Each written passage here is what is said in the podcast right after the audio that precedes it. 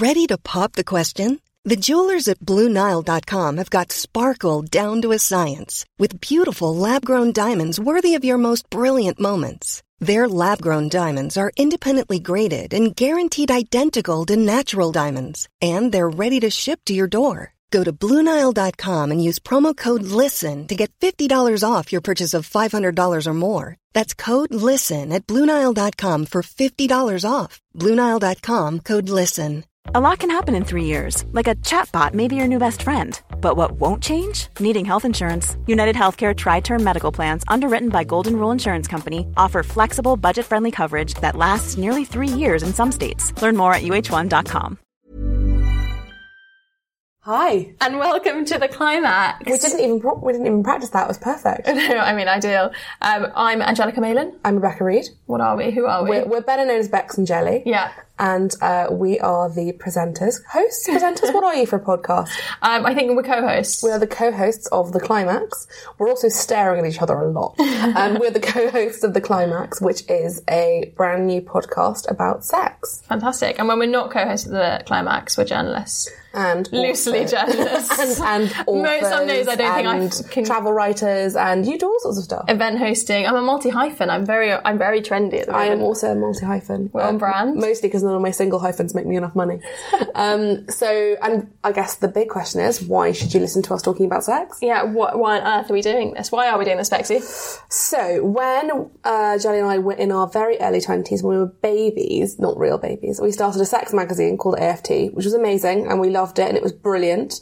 Uh, but then our careers went in different ways and we had lots of other things going on, but we have always had a hankering to talk about sex. And I think we've always had a lot to say about sex. We've always had a lot to say about the way that sex is represented, the way it's treated. And I think that this is a much cooler, fancier, newer medium to get our feelings Yeah, I think when we were doing AFT, podcasts were not a thing, were they? But do you know what else? Talking about sex was not a thing. That's true. Or there were people who didn't want to work with us because we did it. Our families were pretty shocked.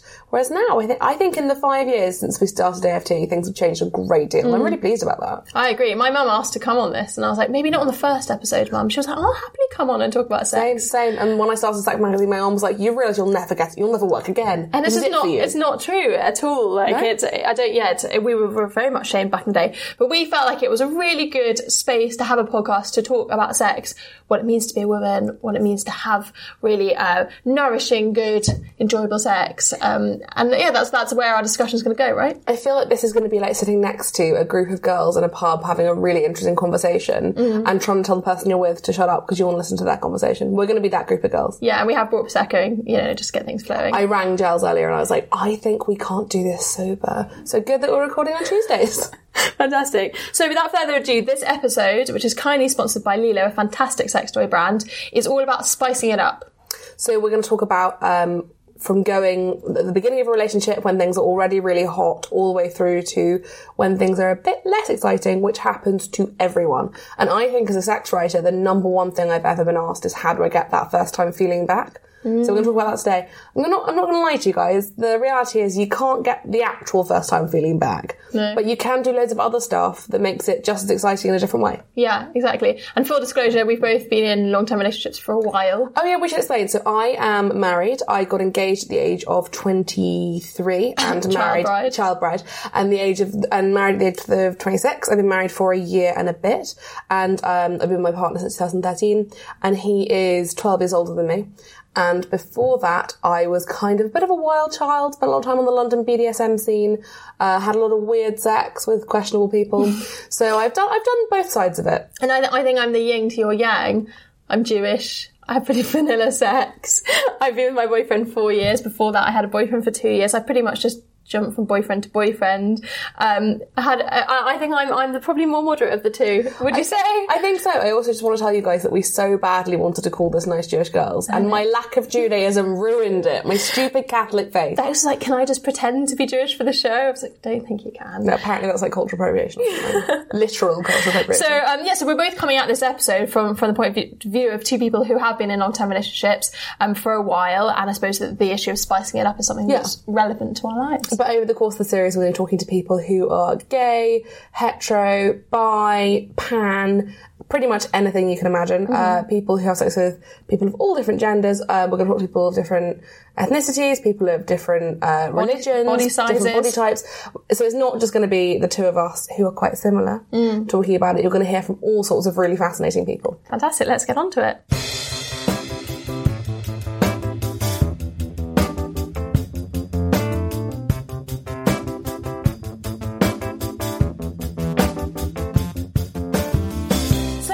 Welcome our first guest of the season. Thank you so much for joining us. We're joined now by Rowan Ellis and Girl on the Net. Thank you guys for being here today. So, we're talking today about spicing it up.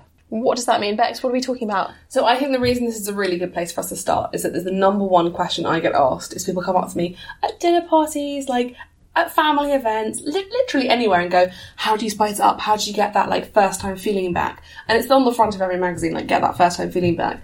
And I'm a big believer that you can't actually get the first time feeling back because it's mm. never the first time with the first person. But with, but what you can do is kind of bring exciting new stuff into your current sex life, which is totally fine. Um, so I guess are we gonna are we gonna ask these guys about the beginnings of their sexual experiences? Yeah, talk to us about the beginning, Girl on the Net. I feel like we need a shortened name for you, Girl. You can call me Gal. Gal's Gal, fine. all right, I go by lots of different names. Gotten. Lots of people call me Gotten. Um, what, tell us about your first sexual experiences. So I think most of my first like sexual experiences in terms of feeling arousal uh, came on my own uh, when I'm kind of making up little stories in my head. I have a really vivid memory when I was quite young of playing with marbles and kind of setting my marbles out in this little scenario that was like on a pirate ship and there were pirates on the pirate ship and then a lady was caught by the pirates on the pirate ship uh, and punished for sneaking in. And so like my really early experiences were all about just kind of me telling myself stories. But I think in terms of like the first real life experience when I was kind of with someone and felt that, you know, not just a kind of romantic kiss, but the actual like gush of, oh my God, I'm so horny right now was probably a snog I had with a guy in the clearing in some woods uh, when I was quite young and had sort of sent all of my other friends off to go to the shop or go and do something. So, because I kind of knew I wanted to do something with this particular guy.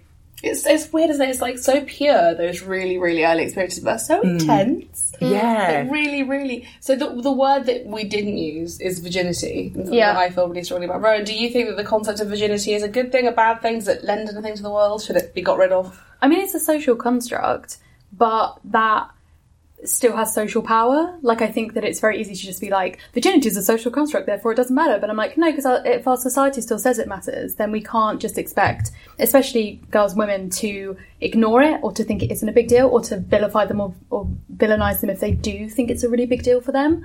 Um, but from my point of view as like a queer woman, I'm like, what what does losing my virginity look like, right? Like, d- what does that? Is it because I think virginity is so much like a penis goes in a vagina and the hymen gets destroyed, and you're like, none of that makes any. I mean, the hymen thing is nonsense, but hymen is also like it's. But also like, what does it look like if the person if you don't have a vagina and a penis, and then and also, I've got um, something called vaginismus, which means that my vagina spasms if anything comes into contact with it. And it means that, like, I even if I wanted to, I could not get a dick inside me. Like, that's not a thing that could happen. Um, so, what does it look like for women who have like particular chronic pain or things like vaginismus, where they physically can't, even if they really want to? And I think that's that kind of complicates it even more Yeah. than just saying social construct. I remember even quite recently, I was talking to a friend of mine who was with her girlfriend from 14 through uh, 19. And I was like, yeah, because you lost your virginity really late, didn't you? You were 19. She was like, no, I had a girlfriend. And I was like, oh, I am part of the problem. Yeah. I assumed because there was no penis, you hadn't lost your virginity, which is so bad. No, but it's true. I think we do think of virginity as like a, a male-female thing. I remember at boarding school people saying, "Oh, I don't want to go. I don't want to go horse riding because I don't want to lose my virginity to a horse because the act of riding a horse." And they literally thought if they rode a horse that Yeah. they were no longer a virgin. I think there's also there's quite a lot wrapped up when we talk about virginity. Um, we're often kind of nudging people towards this idea of a sort of sexual hierarchy that you know you start off you've got your first base and second base and then the home run is mm. penetration. And actually for a lot of people penetration is not pleasurable is not the way that they primarily experience pleasure anyway. And on top of that, because I know we're kind of going to get on to sort of spicing things up a bit later on, but there's this idea that once you've reached that peak, which is penetration and, you know, that's what you do, that going to do something like fingering or you know oral sex that is somehow a step down and you're sort Yeah. of going back on yourself even sex though that's life- really hot My sex life was definitely at its best in the sort of 18 months before I started having sex because I was all, I, I was Catholic and I was one of those everything but girls. So I was all about all about oral, all about all, uh, all about like manual, and that was fantastic. I really enjoyed that. And then suddenly I had actual penetrative sex, and I was like, wait, sorry, this was the bit we weren't doing. this is the least good bit. And I think that that maps onto like individual sexual experiences as well. The idea that when the man, like penis in vagina, man comes, like that's what you're working up to, and foreplay mm. Yeah. is just like the warm up to this one act, and mm. that's the important bit. Like, so it's mapped out onto virginity, but also like individual experiences as well. I think often. Yeah. Oh yeah, God, it's so it's so true, and that hierarchy is a bit. I don't, it's just not. It's not quite right, is it? Like some of the most enjoyable bits of of sexual relations is is the bits in the lead up, and not actually the main act. I'm, I'm with you on that. I think for, for most women, they well, at at least most women I know, Uh, if they're coming during penetrative sex, it's with a to- it's with a toy, hmm. and if they're coming in sex generally, it's either before penetration or afterwards. But I mean, what, what I can never remember the statistic, but it's the vast majority of women can't orgasm from penetration alone, hmm. Hmm. and yet that is considered to be the Yeah, the pinnacle. yeah. On the subject of orgasm, um, girl, what was your first? What's your first memory of having an orgasm? Uh, well, so I know the first orgasm that I ever had uh, was courtesy of the person I love the most in the whole world, which is me.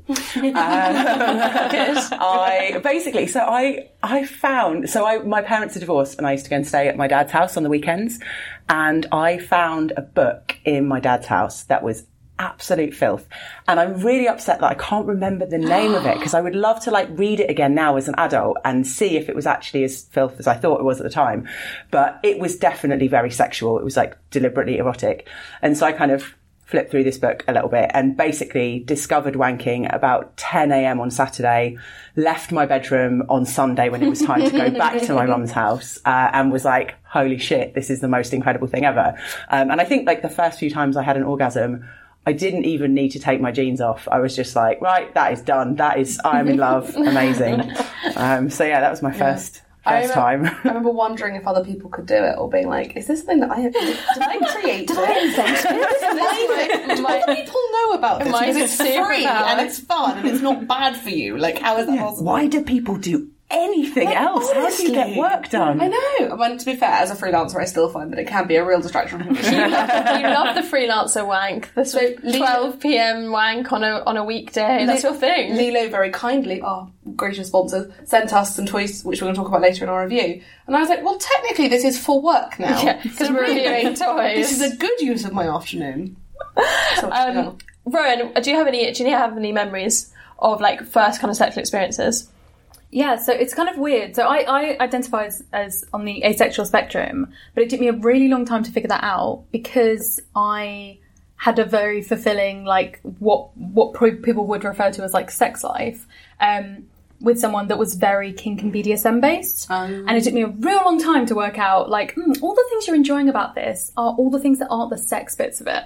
So it's like all the sensualness, the connection, the like the intellect element, the like laughter, the fun of it, and not the actual sex bit of it. Mm. So it's kind of interesting because when I think back about sexual experiences I've had, the things I'm remembering aren't the orgasm bit of it. It's like a lot of other stuff and power mm. dynamics and and things like that. So it's mm. kind of a and it, it's an interesting one because it was that thing where I kind of thought I was a little bit like did a lot of googling about like why don't orgasms feel that great like, like am I wrong. I like the opposite experience I was like I'd heard about these things that you're meant to have and I was like why is it just fine like, no no no Did you find that there were people being like, "Oh, it's because you're not doing it right. Just you wait, you'll find the Literally, right yes, person." Yes, completely. And I was, and it's it's not that I'm like sex repulsed or anything like that, which some asexual people are. It's just I'm like, eh, it's fine. Yeah. And then occasionally, like as my cycle comes around, I'll be like, oh, that's the horniness. But I have, I'm like, I mean, I could, but I your can't be trying to trick bothered, you like, into it's fine. I'm like, oh, it's okay. Um, so yeah, it's kind of a, a bit of a weird one that took a really long time. To, I was going to ask, out. how long did that kind of process look like of, of deciding that there was a label that you were happy to use for yourself? It took a lot longer than it did to work out I was gay. I was like, I kind of like hadn't really thought about it. I'd been going through the motions of like, oh, everyone else is kissing boys at this disco. I suppose I should kiss a boy. This isn't. um, and then when I actually started to think about it very quickly, it was like, oh, okay, cool, I'm gay. And then I think all of this idea of l- lesbians are very sexualized, I think. And then they often um, sexualize themselves isn't the right way of putting it, but they reclaim that sexuality. So express their sexual desires very like loudly and clearly and, and I think looking at lesbians who are on YouTube, which is kind of where I do my work, that's very obvious and, and really great. Um, so I was like very much like, oh, this is what I need to do. This is where I, this space I need to be in. Um, and then literally like eight, like fast forward to like ten years later, and I'm like, oh, wait a minute. And I think it's just like because it wasn't a thing that was ever talked about. It was a, it was like a, this is an inevitability. This is where it will lead you. This is something that you'll like eventually. Although there's a lot of like the first time it'll hurt so much and you'll hate it and like you'll give in to your boyfriend and You'll blah, blah, blah. learn to like yeah. um, so yeah, it was kind of a, it was difficult to find the label because it was so assumed one because it was so assumed that you would like it and this is a and and I think that all those things had to be connected that like sex and sensuality and things were that was sex was how you got those things rather than them being things that you could find in different places. And then not having a word for it was also like a bit of a barrier as well. Mm. Mm. Because the only asexual person I can remember knowing about into probably my early twenties was Stephen Fry, who is actually now married and I think no longer identifies as asexual. That was it. That was literally it. Yeah. And so, and whereas if you'd said, "Can you name people who are gay?" I could have given you a long list. So I guess a lot of it is about representation because otherwise, yeah. what do you know to look at? What, what do you find people's responses when you say that you're asexual? How do people kind of see that? I think confusion a lot of the time because it's a bit like what is what is that? what exactly is going on there? Um, because I think the only t- I feel like asexual reproduction feels like something that was in biology, like plant based, and I'm like not quite. That. That'd be cool though. yeah, I'd be What a like, superpower. I'm, a, I'm a medical miracle, everyone. um, here's my clone. Um, but no, it was. It, I think it's just slight confusion, but also it's not something I necessarily talk about. I talk about being queer a lot, and the asexual thing. I'm kind of a bit like this is this feels strange to talk about because I think that there's such a like talking about sex is such a big deal. And so talking about not having it then invites a lot more questions than you would have if you were just like oh yeah i'm gay. At this point i think people are like oh cool. But they sometimes you get questions about so what like especially from boys about like so what do you do with other girls? How does that work? And i'm like buddy if you can't work out what two people that without penises could do with each other then like i feel real bad for your girlfriend. Like um but yeah it's it's it's it's something that I'm like working on talking about more because it's I am quite well known for doing like the gay stuff and talking about that quite openly. Um, and I really love how much that can be. You, I've seen that be useful for people, for people to talk about that openly, and I'm like getting to the stage where I'm like, oh yes, the asexual thing is also something I could talk about that would Yeah. potentially be useful. Because I think the I, so I I know a couple of people who are as, and they asexual and they are both in re- monogamous relationships and very tricky situations because they don't want to have sex, but they also don't want their partners to have sex with other people, and they want to stay with people they're with. And so I guess that kind of segues into spicing it up. Mm. Like, is there anything you could do to like to spice it up if you? If you if you don't want to have sex but you do love the person you're with and you know they need sex, is there anything? Is there a right answer there, or is there not really a? Man, that's so tough, and I think it's like it, it's it's such an individual thing. It kind of has to be because it isn't a blueprint, and that's what's so great about like a lot of queer relationships is that there isn't a blueprint. So you sort of start from the ground up, and you can mm. build the mm. expectations in. Whereas if it's like you know polyamory isn't an option or open relationships aren't an option, but also you're not not interested in in having sex and not willing to have sex, and yeah, that's such a difficult it's kind of like what is like it's going to be the, a compromise in any situation. Like i don't know what if, if you like had partners who were like hey this is a, a thing that i don't do like would that automatically be for you guys like okay cool this isn't compatible like this isn't going to work I know with friends who have chronic pain problems, and you, you mentioned mentioned earlier about chronic pain. And I, I know friends that have chronic pain in the pelvic area, and how and what a difficult kind of um, effect that has on personal relationships, and how you talk about that. And I know with a lot of guys, it's been a very difficult thing to understand. Like if you take sex out of the equation, what are you left with? What does that look like? Yeah. That's such a that's such a new world, um, and I can imagine it's quite overwhelming. I think I would expect if if my husband didn't want to have sex anymore, I think either he would have to be okay with us exploring being open, rather than I think poly is much more complicated, but open or monogamish as people are calling it. Yeah. that kind of like. French, the French way. I'd, have, a mistress in an apartment in a arrondissement, um, or I would expect him to be kind of, I guess, to treat sex with me the way that I treat watching rugby with him. In that I will do it and I'll try my best. I won't do, I won't do, I won't go out my way, and I won't ruin my weekend, but I'll do it because it makes him happy. So I guess I would expect him to maybe help me orgasm without having penetrative sex. Hmm. And I wouldn't expect him to go down on me, I don't think, because that would seem a bit mean. But I would still want like the physical contact of maybe like cuddling and maybe like masturbating with him. Yeah. That, that would, I think, be the compromise I would look for. Yeah, you'd still want that intimacy. But if you're sex repulsed, which is a thing that you can be, that I guess I don't want him like yakking or like, or no, or, or just feeling deeply uncomfortable. That would be really sad. Not an ideal outcome as you're masturbating. What do you throwing up. Is there anything that you would suggest? Well, I think it's it's really difficult because a lot of it relies on this idea that you know sex is this one particular thing, and when you say the word sex, all of us will have different ideas in our heads of like the kind of thing that we want to do or might not want to do. Um, and I get asked a lot by like readers of my blog. Usually, it's like one partner often it's a bloke. It's usually like I think probably most of my readers, at least the ones who get in touch with me, are straight guys, um, saying, "Well, my my wife doesn't really like sex, or she doesn't want to do this, that, and the other. How do I get her to do this?" And like, yeah, and it's really difficult because like, well, firstly, I think he will have a certain idea in his head of what he wants sex to be. She may have a very different idea of what she wants sex to be, and I think the other problem is that usually when people get in touch and ask about it, they are um, they want an answer to the question that is like a quick fix, like do this and then everything will be great.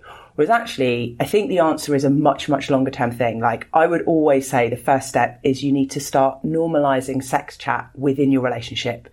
Often these are people who haven't had conversations with their partners before, or they have had kind of tentative conversations, mm. or they've said, I really want to do that, this that you see in porn, but never actually opened up the discussion. So I think like normalizing sex chat, talking to your partner more about, well, what do you like? You know, not, it doesn't just have to be what position, you know, what's your favorite position, but like what makes you feel intimate? What do you feel, you know, how do you feel connected to me? And when you start normalizing that, you can have loads of fun. Like I spend quite a lot of time asking my partner like super detailed questions about his junk because I'm fascinated. I'm like, is it better if you come loads with like really great force or with great quantity? like what's better? He says it depends on the mood, and oh. that's really annoying That's- answer. that's very niche. he gives me he gives me a really annoying answer to the question sometimes. What was one of my other one? I've had quite a few. Like, oh yeah, one of them was. Do the waves of your orgasm time with the spurts of jizz that come out of the end of your dick? they? No, apparently not. Well, he says not all. Sometimes they do, but not always. That is the first thing I'm doing when I go home. That's a fascinating question. But so like all of that stuff, it doesn't always have to be like, I want to have sex now and here's what I want to do and you need to provide me with what I need. It's about sort of just being really curious about each other and interested in each other and kind mm. of fascinated by what do you love and how can I kind of make that happen. I think Um, fiction, I find fiction can be enormously helpful in that sense. Like watching, either being like, I saw this thing in this film, it was so hot, I want to watch it with you, or I read this story and this was so hot, I really want you to read it. And I find that Yeah. really helpful. that I love that. Like sending him sending me porn or taking sometimes he'll take a screen grab and be like, "Oh my god, this," Yeah. um, or like I'll send him a thing. But I think crucially. There's again, there's got to be the element of like editing. Like we'll often go back and forward with fantasies, and I'll be like, okay, so I was thinking the other day about maybe you tying me down and fucking someone else in front of me, and then kind of teasing me with it. He's like, okay, that would work, but I'd be a bit nervous about like whether or not you'd get jealous. So maybe Mm. I'd need to not gag you and then you could talk back. And we could do, so you kind of just sort You, of like, nudge each other. We also we have a very very strong line in our marriage about things that we're going to talk about that we're going to do or that we're not going to do. So during foreplay, we were talking about yeah, we're definitely we're definitely going to have a threesome, and we're definitely like you're going to watch while I fuck her, and I'm going to tell her you can't join in. It's going to be really hot. We will never do that because I would kill both of them in a fit of cold rage. Yeah. Um, Um, so there is. I think it's also allowing yourself to have those conversations about really sexy hot things without the without necessarily thinking you have to then do it. Yes, mm-hmm. a hundred percent. And it's also, particularly if you're with someone who's kind of nervous about sharing their fantasies or like shy about kind of living your fantasies out, if you give them the space to play and talk about it and imagine without putting so much pressure on them that, well, you said this, so now we have to do it. And I'm on Craigslist right now trying to find Having a threesome. yeah, like you can you kind of give them that space to be playful and be a bit playful yourself and don't don't immediately assume that because they haven't like within five minutes of you talking about a thing they haven't immediately like wrapped you in cling film and beaten the shit out of you like you can kind of enjoy all of the stuff that isn't the actual. How do you think we get over that nervousness? Because I think that's a that's a big part of what holds women back. Actually, communicating what they want and having a confidence to say like this would really turn me on. I, I also just think as a side note that it's it's a slightly unfeministy thing that we don't put our pleasure first. And part of the reason that this conversation often doesn't happen is that like, oh, she didn't come, but like it's okay, like she didn't come, like he came, Oh, you know. yeah. Often you know, they I've don't got- know. And often they don't know, or they or a lot of women fake it. And we're recording today on National Orgasm Day, so it's important that we mention it. yeah. a lot of women fake it, and it's because uh, women's pleasure is not is not put at the forefront and it isn't the biggest consideration. So women don't feel that confidence to say this is what I really like. Do you know what? Yeah, that's a very good point, and I actually have a bit of a rant on this. So yes, there is a problem with women often not putting our pleasure first, like straight women particularly, and I have definitely done this a lot. I have faked orgasms quite a lot. Uh, if people tell me not to fake orgasms because I'm ruining my sex life, they can fuck off because I do it sometimes. It's just fun. Sometimes I fake an orgasm because it makes him come quicker, and then when he comes, I'm more likely to come because I really like watching him come. But I think although some of of course some of the blame we need to take responsibility for our own pleasure and some of the blame can be laid at our doors. What really fucks me off is the fact that when women do express sexual pleasure straight women particularly but i'm sure it's actually true of all women to a certain extent we are not believed like straight men do not believe us. I will argue with straight men about the fact that I fucking love porn. I love sorry, I swore. I love swearing. I'm pretty sure this is going explicit on iTunes. I think there's no doubt about great. that. Okay, fine. I think swearing's allowed. Draw the line on swearing. in that case, brilliant. I fucking love porn. I love sex. I love getting turned on and getting aroused.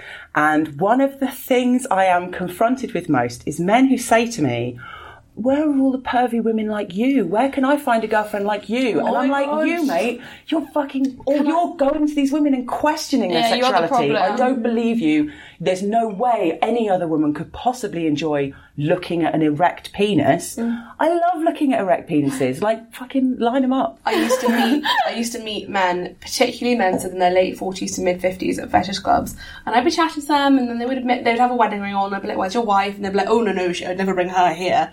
And I'd be like, "Oh, why is that?" And he's like, "Oh no, she wouldn't like anything like this." And then I would have a chat, and I'd be like, "That's really sad. You know, this is clearly a big fetish for you. You're living your life without it, even though it's a huge part of who you are." Um, why is that? And he'd be like, "Oh no, no, I could never speak to her about it. She's not that kind of woman."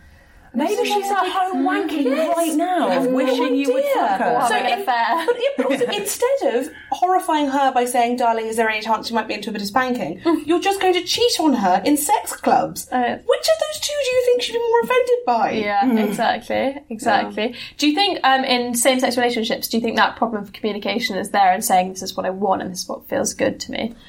So I think in any relationship, like there's always going to be communication issues because I think you have particular ideas about what is polite and impolite and things like that, and I think that doesn't stop with, the with those relationships. But I do think that the expectation isn't necessarily there from the beginning, so there's no expectation of what will be happening. And I mm. think especially in queer relationships that involve like trans people or gender non-conforming people, or you know, you can't just assume like oh someone has this genitalia, therefore this is what they're interested in, which is something that.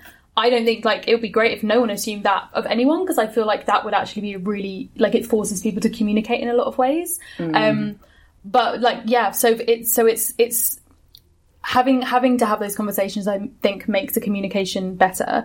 But I think there are still queer couples who don't still don't know how to do that because that's not a thing that ever gets talked about. It's very much like if you do sex ed, it's very like down the line. Here are the parts and here's what they do. Um, Here but are there the isn't diseases like you can catch. yeah, and then occasionally it'll be like, if you have a boyfriend and he says he will only love you if you have sex, then you can say no, and then that's it. And there's no like, okay, but what happens after that? Or what, hap- what happens to be lead up to that? Or what if it's like you kind of want to, but then maybe only like this? And those conversations aren't happening. And I think when we talk about consent, it needs to be within a conversation around communication rather than just a very black and mm. white, no means no, and Yeah. like say Yeah. yes or whatever. And I think that's uh, communication is difficult for anyone, but I have found that I've my the way that I've communicated with my partners has been much more communicative than my straight friends has been. Like mm. they they are constantly having issues that seem to be around communication because of these ideas of oh I'm not meant to talk like this to this person or and I think especially the idea of that they'll emasculate the men that they're with if they suggest that they aren't bringing them enough pleasure mm. and Yeah. it kind of feels like it might be a criticism if they are like oh so like if you go down on me like try this that feels like he'll maybe think that he, they're saying that he's not good enough or that he's not good at sex and i think that it, viewing it as an exploration together rather than a criticism one way or the other way makes a lot more sense. It re- Yeah. yeah. it really fucks me off that that um, that you have to kind of pander in that way. That you've got to say things in a kind of gentle way, like I'm not offending you, but this would feel better. So- Where it would, no, I don't think it'd be the way in the reverse. Somebody said to me the other day, they were like, "Oh, is it um, you know, is it difficult using sex toys in sex? Does does your husband find it intimidating?" I was like, "No," and I wouldn't have married him if he did. But this, there is, a, I get asked by women sometimes, like, is, "Can I bring a vibrator into our bedroom? Is that going to be? Is it going to scare him? Is it going to intimidate him?" It's very distressing. I know. it's Yeah, like, and it, I think it's uh, it's really interesting that you mentioned consent because I think a lot of this is really like tied in with consent, and we're not. Uh, it's tied in effectively. Consent and pleasure kind of go hand in hand, and we're starting to talk more about consent and whether or not you know you have to make sure the person you're doing this with actually wants to be there. But I think there's a kind of a pleasure aspect of it as well, in that a lot of the time, like for a very long time, women have effectively been taught that the outcome of sex is uh, a man will spaff, uh, you, it might hurt you, and maybe if you're lucky, if you're lucky, really lucky, you might come. Now, that's shit, isn't it? It's just shit. Like, we have been told, like, for so long, we've kind of been taught to just sort of put up with it and it's a bonus if you get to come. And I think as we're sort of, we're starting to have loads more conversations around consent and communication and pleasure really has to be at the heart of that. Like, and in doing that, it's going to be really awkward for a lot of um, women who potentially have spent a lot of their lives, and hopefully awkward for a lot of men mm. who have spent a lot of their lives not understanding what actually pleasure looks like for their mm. partner. And there are going to be some really awkward conversations where you have to go, for 10 years I have not come and we're going to do something about Yeah. it. And But I think that's God, so much. good. But that's so much harder. Like it- one, it's one thing three months in where you go actually one time and four and faking it. You're married for ten years. How like that's a terrifying. and the whole thing you're kind of not yeah you're, you're Yeah. not feeling gratified by it. But i feel like a lot of these conversations need to start in a smaller space. So i'm thinking kind of specifically with like your girlfriends. Is like even in those contexts i feel like sometimes the conversations aren't particularly comfortable where you're talking like talking about vibrators or masturbation or intimacy with your partner even with your friends you don't really want to talk about it. And i think if you can create more arenas where you can talk about like, things you build up your confidence if you can't get to the like the big hurdle of perhaps addressing a partner with it. Oh yeah, and it's it's always. I think we often conceive of it like you have to sit your partner down and have this big conversation where you tell them all this terrible stuff about your sex life. But actually, like for me, one of my like this this is a really boring, simple sex tip of the type you'd find in Cosmo. But one of my favourite sex tips is after you've had sex with someone, presumably you like them and you enjoy having some sort of intimacy with them, even if that wasn't particularly good, give them a compliment. After every time you've had sex, give them one compliment.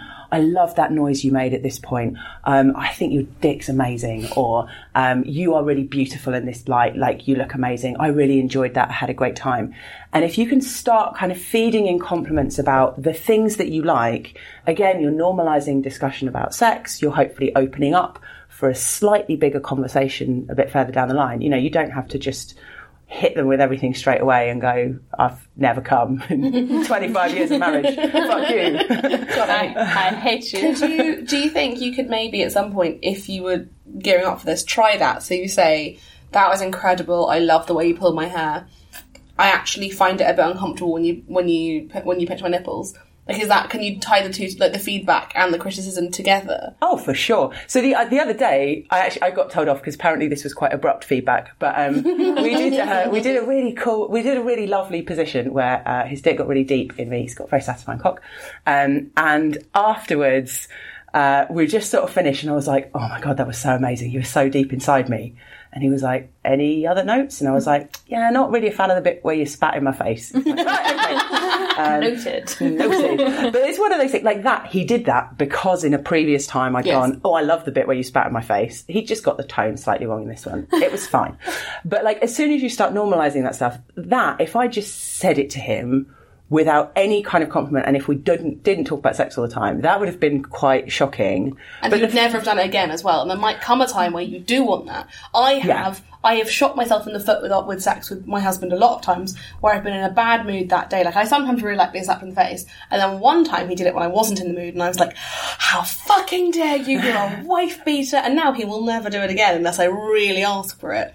And I think possibly then he, I should have a conversation with him where I'm like, "Listen, that time not ideal, but all the fifty times before absolutely fine." Really sorry I shouted.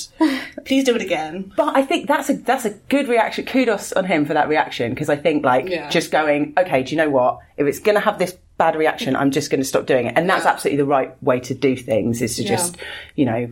Always minimize any potential for harm, but the more you kind of talk about it, the more you can build in things that maybe people wouldn't expect in their kind of standard Yeah. sexual script. Can I ask, how does your partner feel about the sex blogging? Because you must have so many emails and comments and n- not particularly nice stuff from strangers the whole time. Does he? Does he feel? He is very supportive and very kind about it. Um, it's it's really tricky because when I started, I was mostly just talking about people I was shagging casually, and so even now, if people found out what my real name was, probably you wouldn't be able to identify them. But he's very identifiable, and my second book is most like almost entirely about him. Um, he's very supportive. He sort of rolls his eyes sometimes when I tell him about all of the fights that I'm having on the internet.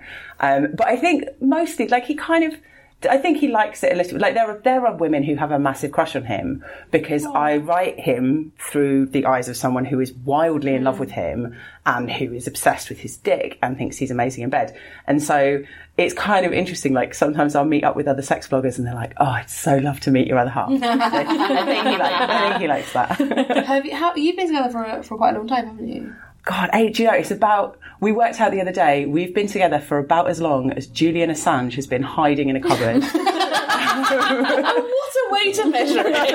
How long actually is that? about six years, can you believe it? Rowan, what uh, what advice do you give if things are feeling a little stale? I feel like my uh, area of expertise in this, as the lesbian, is lesbian bed death.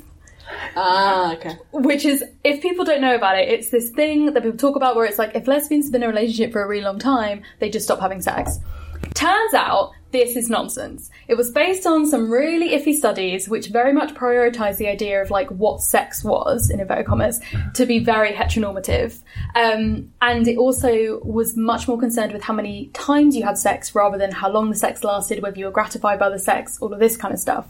Um, but it's been super internalized, so a lot of lesbians will talk about it as if it's a thing, and I think probably it's just they're having the same kind of fulfillment in sex that a lot of their straight peers are having. It's just they're being told, "Oh, this is this is abnormally low because you're a lesbian, and that's how this works." Um, and I think it also links really into the idea of women like having a lower libido than men do. And so if you get two women together, of course they like women aren't sexual. Women don't enjoy this that much. Why would they particularly want to have sex? They're just lovely companions, like maiden aunts who live together and just hold each other gently. Female um, sexuality is very gentle and Yeah, soft exactly. not really real. Yeah. Exactly. And I'm like, as someone who has like a female sensuality that isn't that, that like involves kink and involves BDSM and like all this kind of stuff, and it's kind of complicated. And I'm like, this is nonsense. This is such nonsense. But it's this thing that's been told so many times that like even in the lesbian community, everyone's like.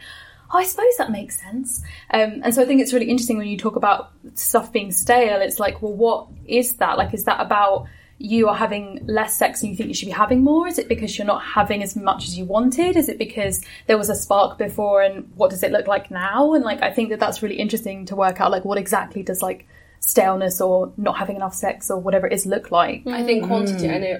I, I think quantity is a massive thing, and one of the things that I've often got obsessed about is I'll say to my husband, "We don't have as much sex as we used to. We used to have sex seven times a week, and now it's like three or four. And he's like, "Yes, okay, but now we probably have sex once on Saturday morning and once on Saturday afternoon, and often on Saturday afternoon we'll have sex for like an hour and a half. We didn't used to do that. We used to do it like a lot, but less." uh, And probably we spend as much time in bed as we used to. But also, even if we are having a bit less sex than we were before, I'm coming more we're probably having better sex, we're talking about it more. Like there's it's okay for things to shift. And you don't have hmm. to spice things up because your sex life doesn't look exactly like it did right at the beginning. It's okay for it to change. Yeah. That's not a failure. Yeah. I think there's a lot of there's a lot of kind of keeping up with the Joneses. Like people, you hmm. see people talking about different kinks and things, and you go, "Oh, we must go and have these adventures." And it's a bit like seeing those thirty things to do before you die lists, and just having to go and tick off every single mm-hmm. one. Well, in reality, real people, you kind of make your own adventures, and you say, "Well, here's the three adventures I actually want to go on, and I'll ignore the rest and focus on the things that we really like." Fantastic. Well, thank you so much, guys, for being the most wonderful first guest of the season and for being so honest and open with us um, about all, all your advice and Set the bar very high. set the bar very high. If people would like to find out more about you, um, where, where should they head on the internet? Uh, so I blog at girlonthenet.com and you can find me on Twitter at girlonthenet. Um, I make YouTube videos. If you type in Rowan Ellis into YouTube, it'll be me and a guy who I think does bodybuilding, and it'll be very obvious which one. is Fantastic. Thank you, guys. Thank you so Thank much. you. Ever catch yourself eating the same flavorless dinner three days in a row? Dreaming of something better? Well, HelloFresh is your guilt-free dream come true, baby. It's me, Keke Palmer. Let's wake up those taste buds with hot, juicy pecan-crusted chicken or garlic butter shrimp scampi. Mm. Hello Fresh. Stop dreaming of all the delicious possibilities and dig in at HelloFresh.com. Let's get this dinner party started. A lot can happen in three years, like a chatbot may be your new best friend. But what won't change? Needing health insurance. United Healthcare Tri Term Medical Plans, underwritten by Golden Rule Insurance Company, offer flexible, budget friendly coverage that lasts nearly three years in some states. Learn more at uh1.com.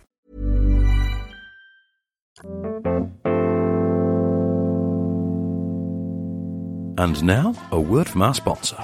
The Climax is brought to you in association with intimate brand LELO. Swedish born LELO is one of the world's leading brands for designer led intimate products. From high quality pleasure objects to bedroom accessories, candles, and condoms, they've got something for everyone.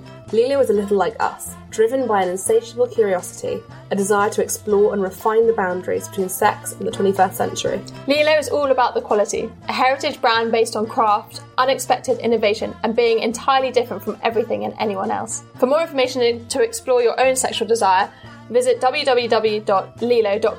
And we're offering an exclusive discount for the Climax listeners. Use the code LELO for you to receive 20% off products. Thank you to our sponsors, LELO. This part of the show is our product review slot where every week we are looking at different products and Rebecca and I are talking about the products and how we got on with them. This section is kindly sponsored by uh, LELO who have kindly sent us some products to try. This week I tried the Soraya which is the world's most beautiful dual action vibrator. It's basically a rabbit. Um, so there's kind of like a long stem that goes inside of you, and there's um, a front bit which goes on your clit. Essentially, it has eight different speeds. Um, I absolutely loved it. That's what I'd say. Did you, were you like in the mood when you tried it? Or So I want to do like of- full full context of my relationship with sex toys. I would say that I've always enjoyed them personally. So I- I've used them. I've enjoyed them for like personal pleasure. Like when I was younger, I was like tried out with vibrators. I didn't go much into the dildo world. When I, I was always a dildo bit, I was a bit intimidated by them. Like, like they're sort of girthy and Yes. they can be quite, um, they can be quite intimidating. So I kind of only really experimented with vibrators. And I only, only more uh, recently tried out things like rabbits and stuff like that.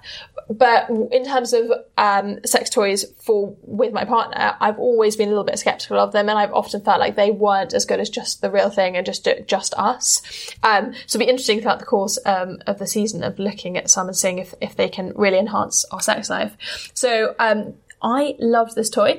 It was the only sex toy that I've ever used that gave me a G-spot orgasm and a clip one, which I think is pretty, I mean, it's a pretty big validation for the product. I was like super skeptical. I, they say it's dual action and it's designed to massage both your clit and your G-spot, but I was like, oh, probably won't, you know, maybe it'll just clit. And it did. And I was like, wow. And it's amazing. Like, really, really powerful. It's also silent, which I think is great. That is great. It is great. I mean, I know that you have recently moved out of home. Yeah. But um, if you're living at home or living in a house share, as most of us are, it's very, very difficult. Like, and actually, to be honest, even living with my partner, I prefer if I'm having a wank, I'd rather he was kind of. I don't mind if he knows, but I don't want him being reminded by a constant like. "Ooh." Yeah, exactly. And I think w- there are so many things that can intimidate us and put us off that sexual exploration with yourself. And something as little as like a buzzer can be that thing. Yeah. So uh, what I really liked about this product was that it was silent and that you could, yeah, you could just enjoy it in peace. I'd really recommend it. I think especially for women that perhaps struggle to orgasm during sex or haven't had a G-spot orgasm, I just think it's so empowering to like know that you could do those kind of things on your own and to know what you like. with with G spot orgasms, it's um it's a sort of muscle memory thing. The more you do it, the more able you are to do it. Mm. So by by having a G spot orgasm with a toy and by teaching your body how to do that, you're more likely to be able to do it during penetrative sex, which is great. Definitely, I think that's it's a bit of a myth, isn't it? That if you use um, use toys too much, then you somehow won't be able to have them during sex. Um, it, it is a myth. The only thing is, directly after very intense stimulation, you might find that your vagina fit or your vulva seems a little bit numb, but that's only directly afterwards. Um, and also, you do sort of get into it's possible to get into sort of routine with how you do things. So it is possible that you could masturbate the same way over and over and over again and then struggle to come in a different way. Mm. So if you're worried about it, then the only thing you need to do is just change it up. So for instance, um, you could use the toy that you were using Soraya. the, the Soraya. Um, and you can have a great time with that for about a week, but then after that, you might want to think about going just Doing use- something different. using your hands or just or going back to oral sex with your partner, just so that you don't get into a rut. And that, that's also very exciting. It's nice to be able to change it up. Yeah, definitely. But I would really recommend this toy for, for anyone really, if you're looking just to explore on your own or you're trying to figure out what you want to say to your partner. I mean, I think it was fantastic. And it's think- also very pretty, and I think that's such an important part. Like these, we're, we're feminine creatures and these are aesthetic items, and the, the design of it's really beautiful. It's not something that you kind of want to shove in a drawer. It's really beautiful. I think I would also having because I've also used one before. Um, having been a bit of a sex toy demon, um, I think they are a really good place to start with rabbits because they're mm. not huge, and a lot of women are uh, most women are only about five and a half centimeters deep in terms of the vagina. So you don't need something whacking, great, huge mm. hunk of plastic going inside you. It's it's a nice, easy entry point. Mm, great. So if you'd like to buy that, it's £189 from LELO.com. Bexy, And well, oh, but you can use a code. Oh, yeah, you can use a code. Indeed, we have a code for you. Our code is LELO for you, which will get you 20% off So if any product. yeah, so put that in, and uh, then it's cheaper, which is great. I mean, who doesn't love a discount code? Bexy, what have you been trying this week? So this week I tried the anniversary line. So LELO sent this to me at work. I got in and there was this pretty much treasure chest on my desk. Like it took up my whole desk. I opened it and it is basically a suitcase full of sex toys. It's like dirty Christmas. Um, What's so in there?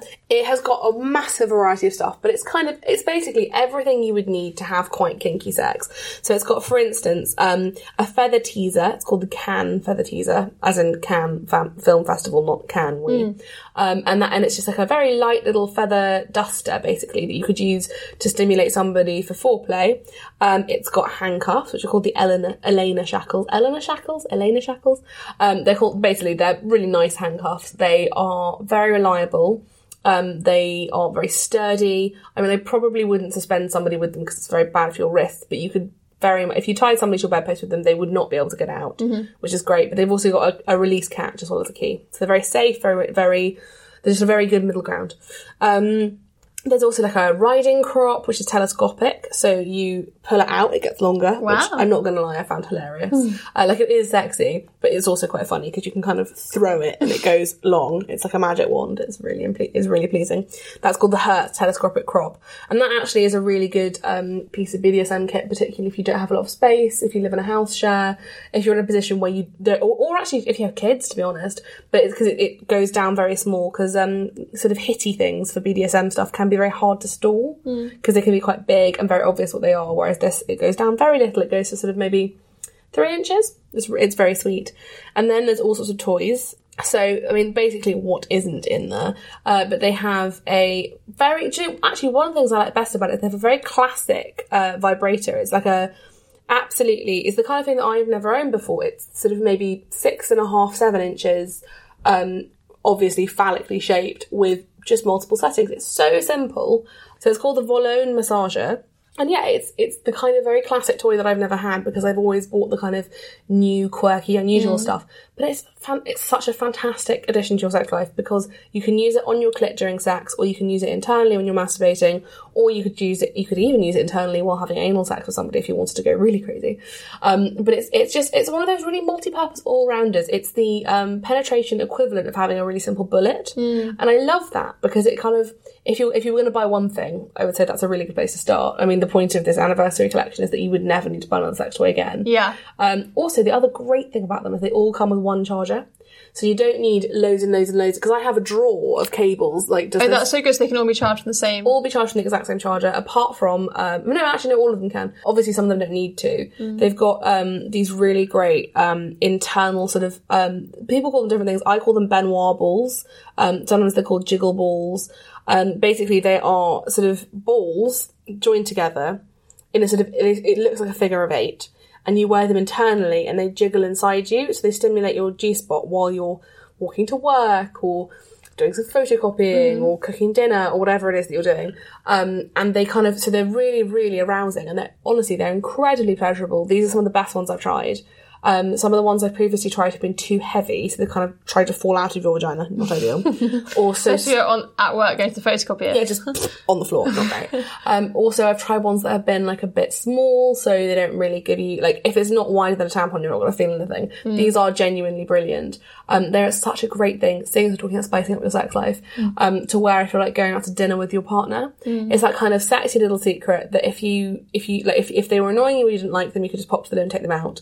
But I don't think you'll want to. I think you're probably much more likely to. And they're kind of more turned on by the time you have sex. Exactly. You're so much more turned on by the time you have sex. And also it just it makes kind of something as simple as going to dinner into foreplay, which is really important when you've been in a relationship for a long time. Yeah. So yeah, it's uh, the anniversary collection and I won't lie, it is not cheap. Um it is It's thirteen hundred. thirteen hundred pounds.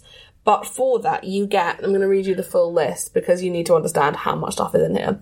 You get the Cannes Feather Teaser, the Hertz Telescopic Crop, the Eleanor Shackles, the Key, the Key Eye Mask, the Volone Massager, the Yargeston Flogger, the Sense Dual Massager, that's amazing. It's enormous, but it's amazing.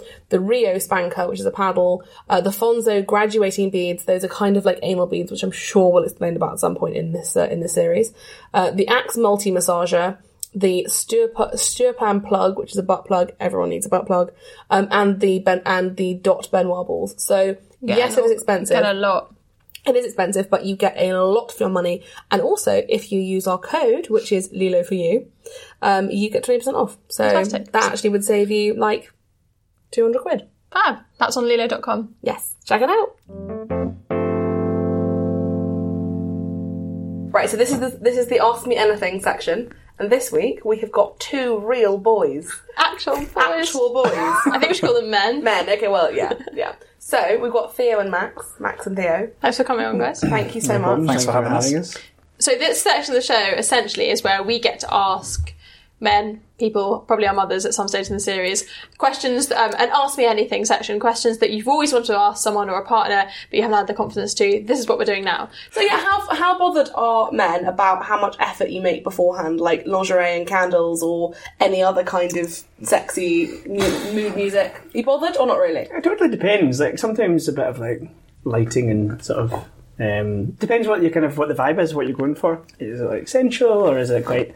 Is a bit different? In which case, if it's like sensual and romantic, then you know a bit of lighting. I've always found the lingerie one quite quite a funny one because like, I do appreciate it in the moment, but I also, as soon as it's there, I'm just like, right, get it off. Like, seen it, one second done, go get it off. Let's get down to it. If I told you that that lingerie usually costs like a bra is about seventy to ninety quid, That's nuts. would you feel that? Is that worth 70, 90 quid, or would you rather have like something else? I don't mean like obviously, but like for, with men, it's like boxers. I don't. I was going to say, just Do steal, you care steal one about of my box- shirts. Do boxers matter? Not really. Like I think with no, I think it- you're I, I- the kind of clothing sort of stuff doesn't really particularly turn me on. Okay. In particular, I don't really really care. Love Some a people can- are really into it. Love a candle though. Yeah, Like a candle. candle. Just grab, just grab my shirt, whack a candle on, done. That's a lot cheaper. That does actually sound quite nice. Sounds, sounds- but yeah, perfectly great to me. Um, okay, guys, big question: pubes. Yay or nay? Just nicely maintained, Trimmed. trimmed. Yeah, yeah. But still present. Uh, neither here nor there, personally. So if somebody's totally, totally all gone, Yeah, That's fine. That's fine. That's sort of thing. It's your preference. But I just as long as it's not. I just don't particularly like some. I mean, I'm quite hairy, so but it's all well maintained. I was, I was about to say I wasn't too fussed, but I did once like come face to face with like a proper thicket, and it was a bit too much. So like, maintained would be uh, Yeah, just stay Preferable. maintained. yeah. Do you think that's changed? Because I think when we started having, not we started having sex, as in when didn't I started start having together. sex, we didn't start together. We weren't friends then. Um, it was very much like you have to have everything off, boys and girls. And I think now people, I'm, I'm, I've been out of the game for a while because I'm married. Do people still get rid of everything? Oh, there's a, definitely a pressure on, particularly like gay men. I think with the way your body looks and the way that it, it depends what you're kind of into in terms of like type or a category of mm-hmm. like gaming. If you're sort of more interested in, you know, someone that's totally hairless or someone that's hairier, uh, there's a pressure there. I think. Um, I think it's definitely changing. I think people are more accepting of like a natural body, both for men and women. I think. Whereas if you look at like seventies porn stars, for instance, mm-hmm. obviously you're going to have that was you know and say like like, like you just said, the last fifteen or so years, I think that was totally out of vogue. Whereas now it's I think people are much more um, kind of. I was recently confronted with this issue because I had laser hair removal and had to make a decision of basically what I wanted my pubes to look like for life. And I was That like, a huge commitment. yeah, and it, this was well, it was about a year ago.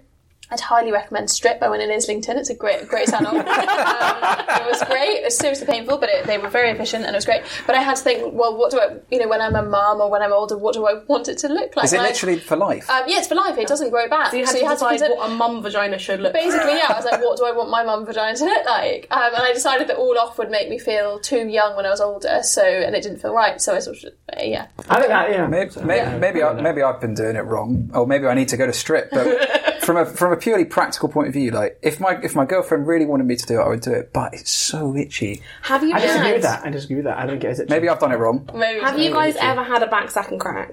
I no, not a whack. My mum waxed my back once, and it was an axe. Mum has a So home, glad you said back. mum has a home waxing kit, and it was. Um, I don't know if I can swear, but it was a No, you can. You can fucking nightmare because she's a shit at it, and b it was just like she just didn't have any concept of what it like. Because obviously, mum, because she waxes herself, she's so used to it, so she just is like.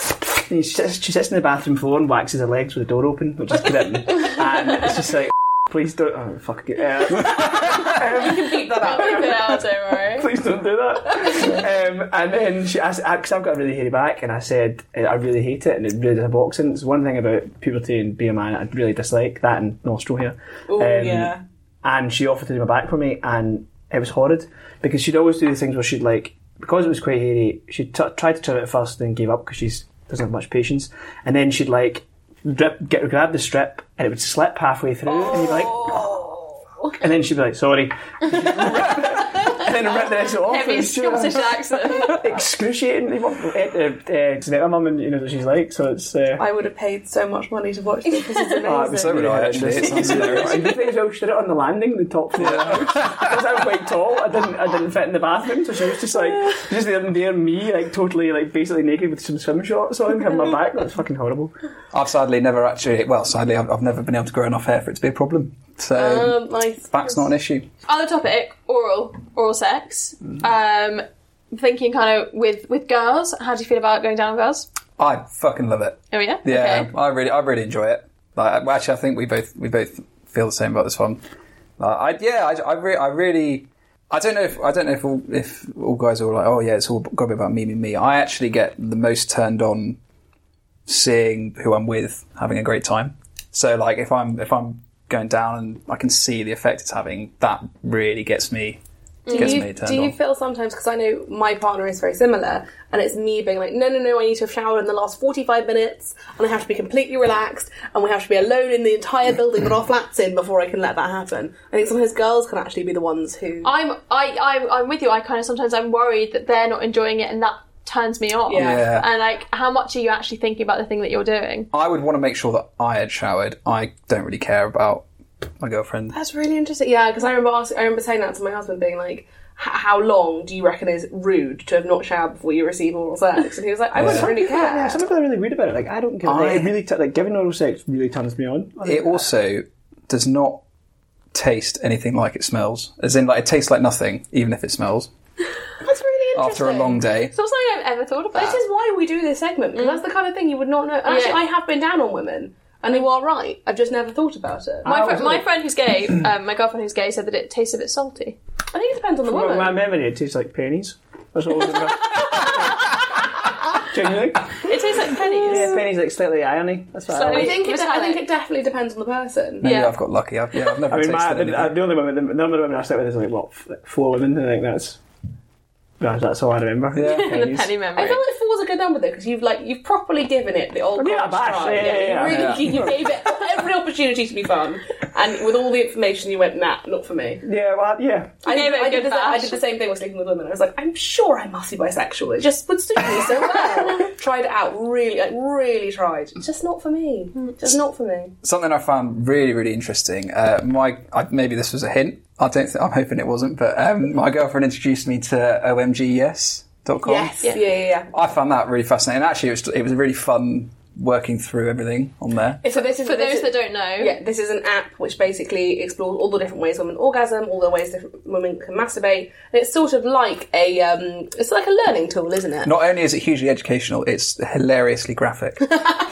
it's Emma like, Watson's a fan. yeah, she- she's like backing She's it, a isn't champion. she? Yeah. Max got this uh, a recent uh, trip away at the weekend with a bunch of pals. We went to Brighton and he tried to introduce all the boys that were on the, with on the trip to them. What's it called again? OMG. OMG, yes, yeah. It didn't have like it wasn't like too warmly received, but I think there was a lot of like Really? there was a lot of like held held back intrigue. So they're they'd- all going to Yeah. go home on Sunday Exactly. There night. was a lot of yeah, like, yeah. oh, that's a bit weird, mate. And then they were all clear on the bus. just like like, writing down the name, Absolutely. yeah. But it's really great that you're taking an interest. Like what we discussed in the last uh, section of the show was about kind of getting men to get more interested in female hmm. orgasm and not just accepting that a girl wasn't going to come in sex and that that's not okay and that we, hmm. we, our, our pleasure is really important.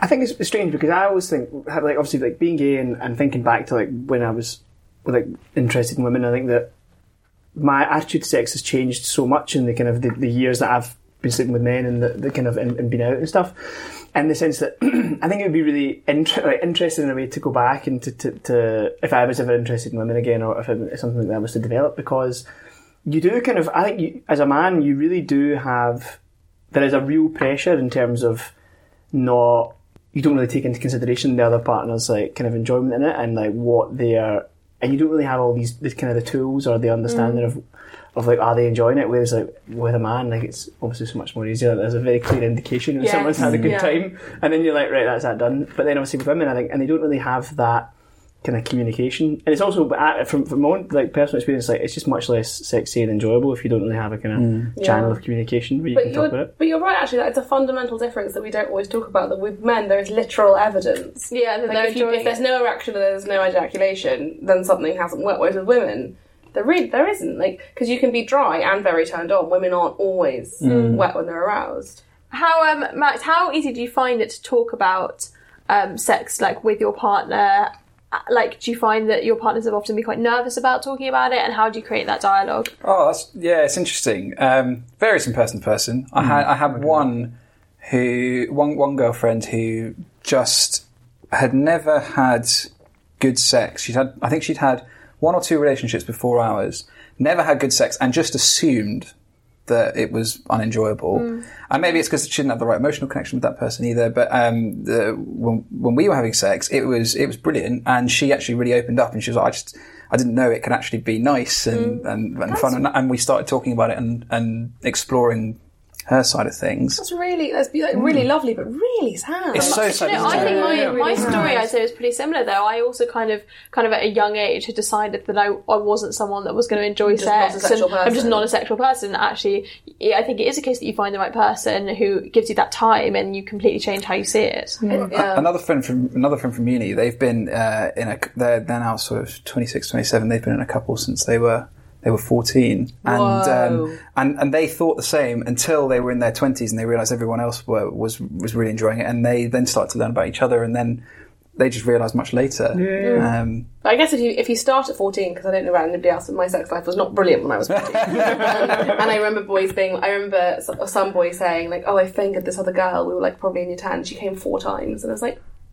Oh my god, it's so beautiful that you think that's even possible. Yeah. You sweet little angel. Yeah. And then I guess if you never progress any further from that, because you never have Yeah. to, and you don't sort of up each other's games, Yeah. and you could end up like that. It's quite Totally. tricky, though, isn't it? It's amazing the kind of absolute shite that you pick up though when you're in high school. You think like, right, this is what I've got to do. I've got to have like 45 minutes and then that's it done. It's just like, mm, no, I think it's more. And I think it also for girls, like not even knowing what an orgasm actually feels like, so you can really convince yourself of things that didn't. Yeah, perhaps if didn't it felt nice for a minute, that was an orgasm. Yeah, like definitely. I have a question now. but say- Seeing as you said that you slept with men and women, I've I've been told by a very close friend of mine who is who is bi that men and women give head very differently. Yeah. Is that true? And if so, how? So I so to so 25, so almost 26, and I the last time I slept with a woman I was 21, 20, 21, 22, just for context. But the the difference is I think is that like a lot of the women that I slept with had I probably didn't have as much experience as I have certainly like kind of now with like men for instance. And I think the difference is that women approach it as a foreign object. and, and, and, and so- which obviously it is. It's uh, totally fair. Like you know, you, you don't have one. You never. You don't. You only. You, you might have limited or different experience of different penises or that kind of thing. Whereas men just unfundamentally understand like what it is and where it's sensed. Well, having said that, it doesn't mean that necessarily men are always better at women than giving head. Some of them are absolutely atrocious. But Really? like, Just having one? uh, honestly, and it's just like like ah, that's really far too. You can't grip it that hard. Like it doesn't work like that. Stop. Pause. Um, and like it's just there's a. It's an absolute nightmare when you suddenly have someone who because you don't want to be rude and be like mm, that's awful. Um, like stop. Um, but then obviously, I think especially when you get like a partner, like you can always like subtly improve and sort of hmm. by t- teach them things. But then the thing with the differences of women, I think, is that they just it's a total foreign object. So like they don't know like like the head is much more sensitive or whatever. And hmm. I remember, I mean, I was in high school, but when I was sixteen, I got a hand job from this girl, and she grabbed it like that. Oh, And because you I read was about that in just Cosmo. like, it was, like, like, it was basically just like then just oh, it was just it was to put absolutely that into awful. context, that was a claw motion. That was yeah, the But arcade this is, claw. this is a famous Cosmo sex tip that you should put your hand over a penis like you're juicing a lemon on a lemon squeezer and then twist it. But that's just a oh. lie. Like, that's, women, women are being defrauded by these, these idiots in these women's magazines. No oh offence. Anyone no, that reads it's so Cosmo. true. Uh, and I'm a sex writer and I would never suggest that. Honestly, Penises it's are like, not lemons. Is it is it but is it true the other way around though? So like do, do women who have who, who have um, had it had head from both um, man and woman, is it better from the woman? Interesting. I don't I- know. Have you? Have you? Yeah, I've done both. Um, I think again, it's the same thing. It very much depends on the person. I've had incredible head from women and incredible head from men, and very bad from both. I think women tend to know exactly how they like it and assume you'll like it the same way. I think that's fair. Yeah, Yeah, yeah, so because you understand, and, and, and with, with some women like very very small, very intense motions on the clitoris. Some women like kind of go round the clitoris. Um, some women like penetration. So I think if it's probably the best oral sex I've had from women has been from women who like oral sex the same way that I, I like it the same Yeah. way they do. But that, that's I guess that's true of all sex really because like you can't you can never compare like relationship sex to one night stand sex can you? Because Yeah, you so need you need time to get to know what everybody what it, that what each person enjoys and likes. But then and- you've got that incredible because I only ever had one one one night stand in my entire life. But I, the, my main takeaway from it is that the sex was shit. He also kept trying to take the condom off, which is illegal. uh, I kept taking him out. I kept taking him out the packet and being like, "Put this back on, or we stop." Oh my God, that's I- I had to be like sex monitor. Um, God. but That's so um, fucking weird. Uh, It's so. And he also he's like, "I don't have anything," and I was like, "You haven't even asked me if I It doesn't do." matter. Like, I, I was like, and then So you might not want to get Well, no, pregnant. now my new thing, my thing then was uh, like uh, when he's taken it off the third time. I went, wait, sorry, I didn't realize you were children together. And he was like, no, It's like, put the fucking condom back on. He does not sound like a I could have been riddled. I could have been absolutely Yeah. seething with diseases. I'm not, but I could have been. Um, It's also the fact that like But- giving the instructions, like just do as you're told. yeah, That's exactly. quite Well, but I mean, also you've consented for one type of sex, not all time. But sorry, my Yeah. point about that was Sorry. apart from the stealth thing, um, the sex was terrible, but the excitement of being with somebody totally new who I didn't know was very, very high. Mm. And that's the only thing I think one night stands have on relationship sex. Otherwise, relationship sex Is that I think better.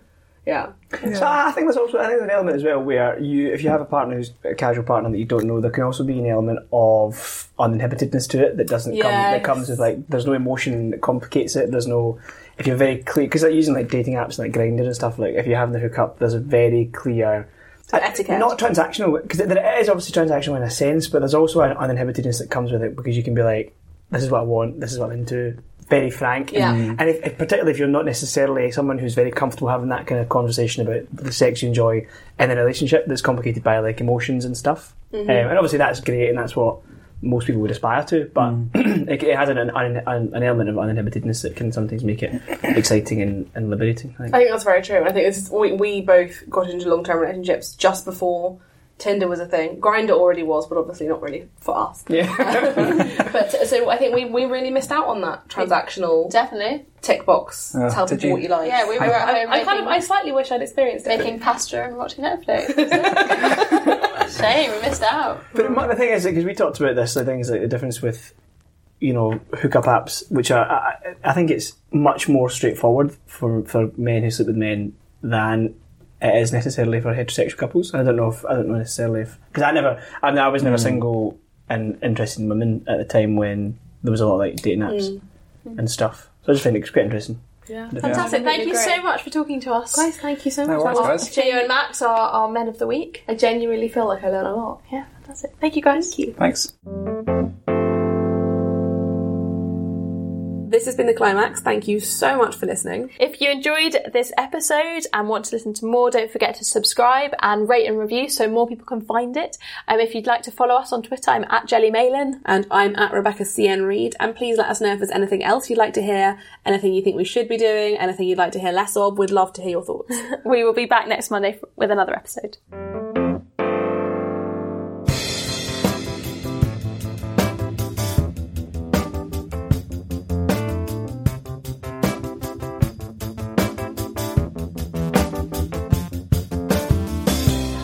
Been a Candy Store production, hosted by Angelica Malin and Rebecca Reid, produced by Van Connor. Sax with OS by Mobile Steam Unit appears under Creative Commons 3.0. Visit Candy Store Productions at candystoreproductions.co.uk.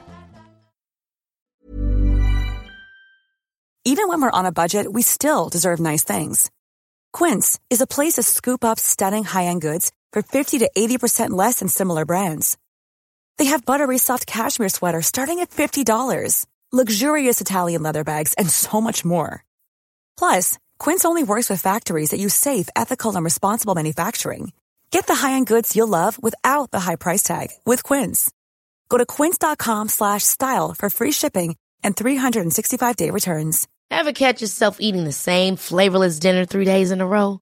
Dreaming of something better? Well, HelloFresh is your guilt-free dream come true, baby. It's me, Keke Palmer. Let's wake up those taste buds with hot, juicy pecan-crusted chicken or garlic butter shrimp scampi. Mm. Hello Fresh. Stop dreaming of all the delicious possibilities and dig in at HelloFresh.com. Let's get this dinner party started.